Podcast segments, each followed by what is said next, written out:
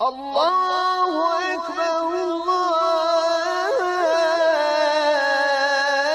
الله أكبر لا إله إلا الله kako navodi između ostaloga Darim u svome sunenu. Od Abdullaha Dejlemija, koji je bio tabe'in, a njegov otac je bio od ashaba. Kaže Abdullah Dejlemi, govoreći o nestanku Islama. Govoreći o nestanku Islama. Pa između ostaloga kaže evvelu ili prvo što će helakul islami terko sunneti ili fi terki sunneti. Prvo ili propadanje prvo islama će početi sa ostavljanjem helakul islami fi terki sunneti. Helakul islami fi terki sunneti. Prvo što će se dogoditi, kaže, od propadanja islama, jeste napuštanje i ostavljanje sunneta Allahu poslanika, sallallahu alaihi ve selleme.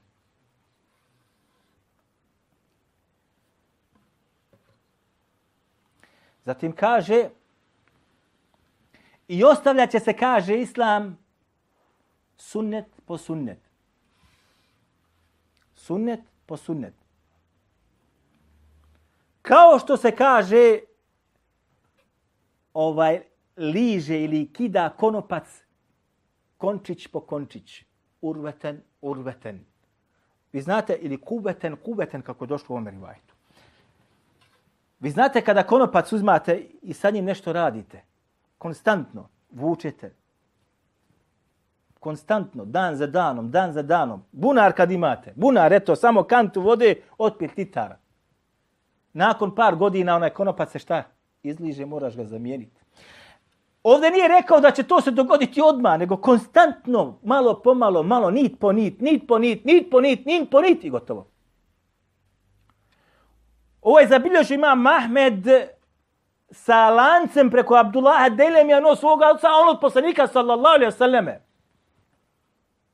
La yunqadanna al-islamu urveten, urveten, kaže, zaista će se islam kidati, kaže, dio po dio, dio po dio, dio po dio. Kama yunqadu hablu kuvveten, kuvveten.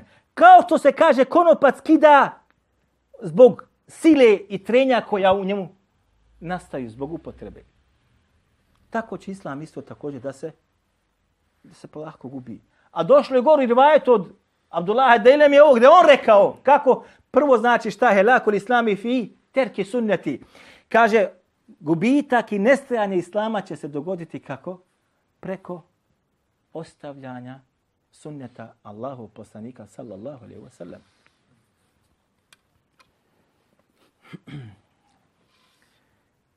Braćo, ja ću vam samo jedan primjer, mi ćemo nastaviti inšala sljedeći puta. Koliko imam vremena, Dino, još?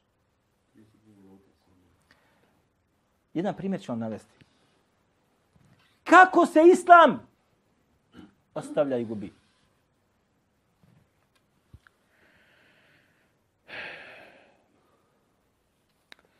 Upitan ima Mahmed kako se to navodi u dijelu koji je napisao Ibn Qayyim al-Jawzi, zove se dijelo Rafu uh, jedini fi salati. Rafu jedini fi salati. Jednom tomu štampano. Dizanje ruku namazu. I navodi on podatak od Hafiza Khalala. Hafiz Khalal je bio od onih koji je sastavio govore imama Ahmeda sa lancima prenosilaca.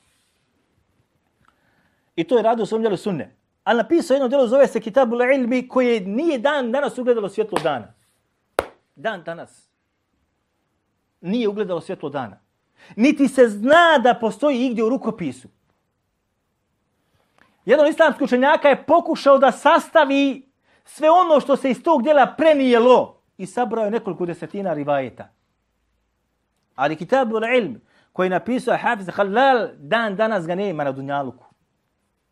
Pa rasprava jedan put sam išitavao razloge zbog čega toga dijela nema. Zato kaže što su ga ruke pogane uništile. Jer svako dijelo koje je bilo kako treba, koji su napisali učenjaci sunneta, najčešće šta je spaljivano, oduzimano, uništavano.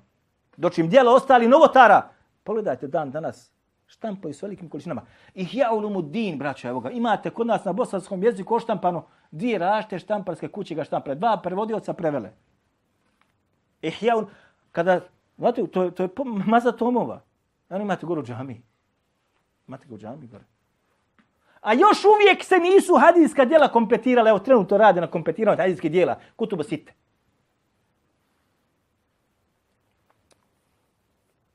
Pa kaže, između ostalog, upitan je Imam Ahmed o onome, kaže, koji zabranjuje dizanje ruku u namazu, pa je rekao Imam Ahmed, to, kaže, neće zabranjivati, osim, kaže, šta? El mubtedija, novotar. To, kaže, neće napisati, e, zabranjuje, osim novotar. Donio sam djelo El Odde, koji je napisao Kad Abu Jala. Umro 458. godine po Hijri. I navodi ovaj govor, kaže, jedan, kale Aidon, fi rivajeti Muhammedin Busa, wa kad suila an ينهون عن رفع يدين في الصلاة فقال لا ينهاك إلا مبتدع فعل النبي صلى الله عليه وسلم ذلك kaže upitan ima Mahmed strana je 323 ako žele se vrati upitan kaže imam u rivaju koji dolazi preko Muhammed ibn Muse kaže upitan je o dizanju ruku na namazu o onima kaže koji zabranjuju to kaže neće ti zabraniti osim kaže onaj koji je novotar mubtedija ovo govor koga imama Ahmeda hafiza haditha Iz prošli puta sam spomenuo, subhanallah iladim, pet medheba. Gledajte sad ovo, šafijski, hambelijski, malikijski medheb, zahirijski medheb i medheb od Ibn Munzira. U svom djelu El-Iqna, jer on ima posebno svoj medheb. Sve smo donali. Pet medheba su na stavu od dizanja ruku. I dođe ti neko i zabranjuje ti to. I to kaže ne zabranjuje, osim onaj koji je šta? Novo, da ti zabrani. Dobro.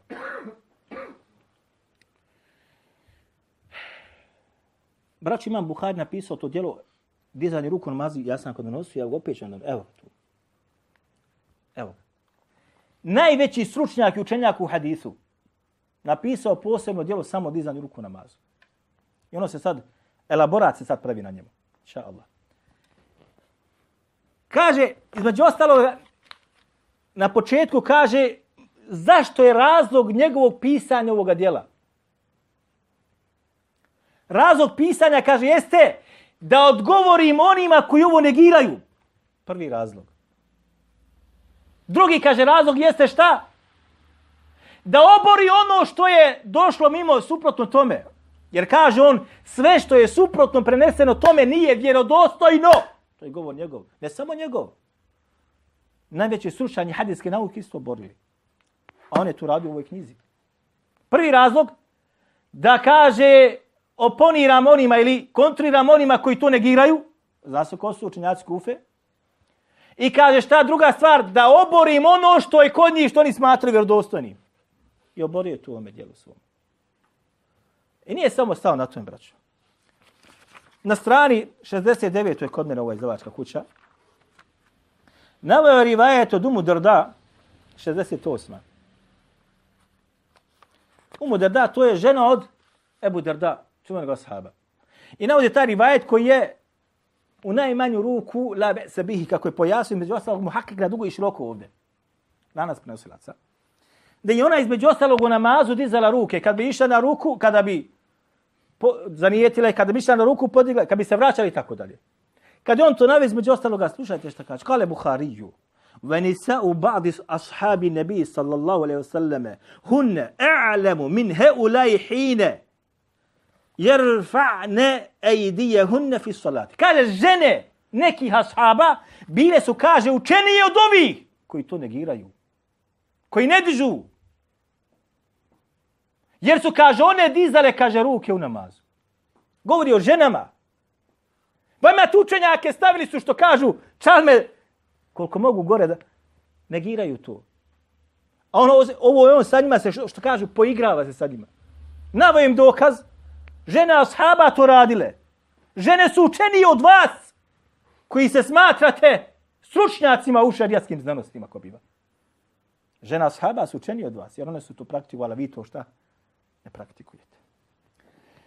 Ja sam donosio, sjećate se, imate dva dijela koja bar ja imam, koja govori o mutevatir hadisima, gdje su sabrani svi hadisi koji su mutevatir.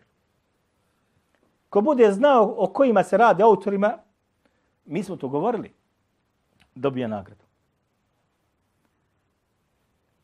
I govorili smo brojeve haditha koji se nalaze kod jednog, brojeve haditha koji se nalaze kod drugog.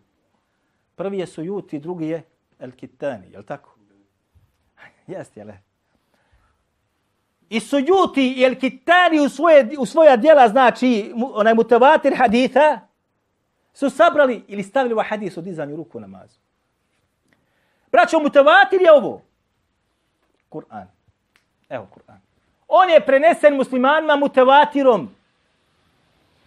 Nemoguće je greška da se dogodi. Nemoguće je greška da se dogodi. Sve što je suprotno mutavatiru ne prihvata se ako postoji mutavatir. Mal greške u Kur'anu. Možemo reći, nećemo ovaj ajet uzeti, uzet ćemo drugi ajet neki, ili suprotno na ajet tome. Također, ovo je preneseno mutevatirom.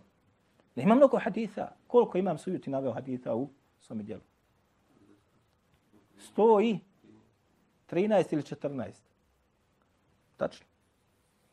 Stvarno, samo. Između ti stotinu i 13 ili 14 haditha je naveo šta je uvrstio taj mutavatir. Sad zamislite neko dođe i kaže to ne treba da se radi. Postupaj drugačije. Možete zamisliti sklop takvoga insana koji to odbije. Ili kaže nemoj tako rad, postupaj drugačije.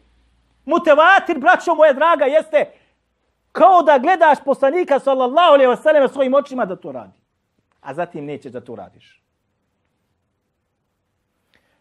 Naprotiv, svi islamski učenjaci koji govore o ovoj tematici, a? Hanefije nisu mogli da saberu, nemaju, niko nije napisao, mutevatir neko djelo i rekao, hadis o nedizanju ruku namazu je mutevatir. Jok, to je bilo ismijavanje. O dizanju ruku namazu svi, između ostalo Hafiz al-Iraqi, kaže između ostaloga desetorica koji su obradovani džennetom, to su praktikovali.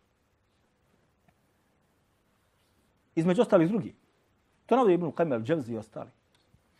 I Bukhari između ostaloga navodi 17 ashaba imena njima koji su radili. Ali evo desetorice obradvani džennetom. Zamisli desetorice obradvani džennetom od ashaba, to praktikuju. A ti dođeš kada ne treba. Ili nemoj to činiti. Ili savjetuješ ljudi to ne čini. Hej, znaš koja je to hrabrost? Znate li, braćo, koja je to hrabrost? Ovako dolazi do propadanja onih koji govore o šariatskom znanju. Kada se počnu suprostavljati ovako krupnim stvarima i odvraćati ljude od toga i napadati ljudi zbog toga, dolazi do propasti i propadanja. Nastavit ćemo našem sljedećem družnjem. Kulu kabli hada wa estagfirullahi li wa lakum. الله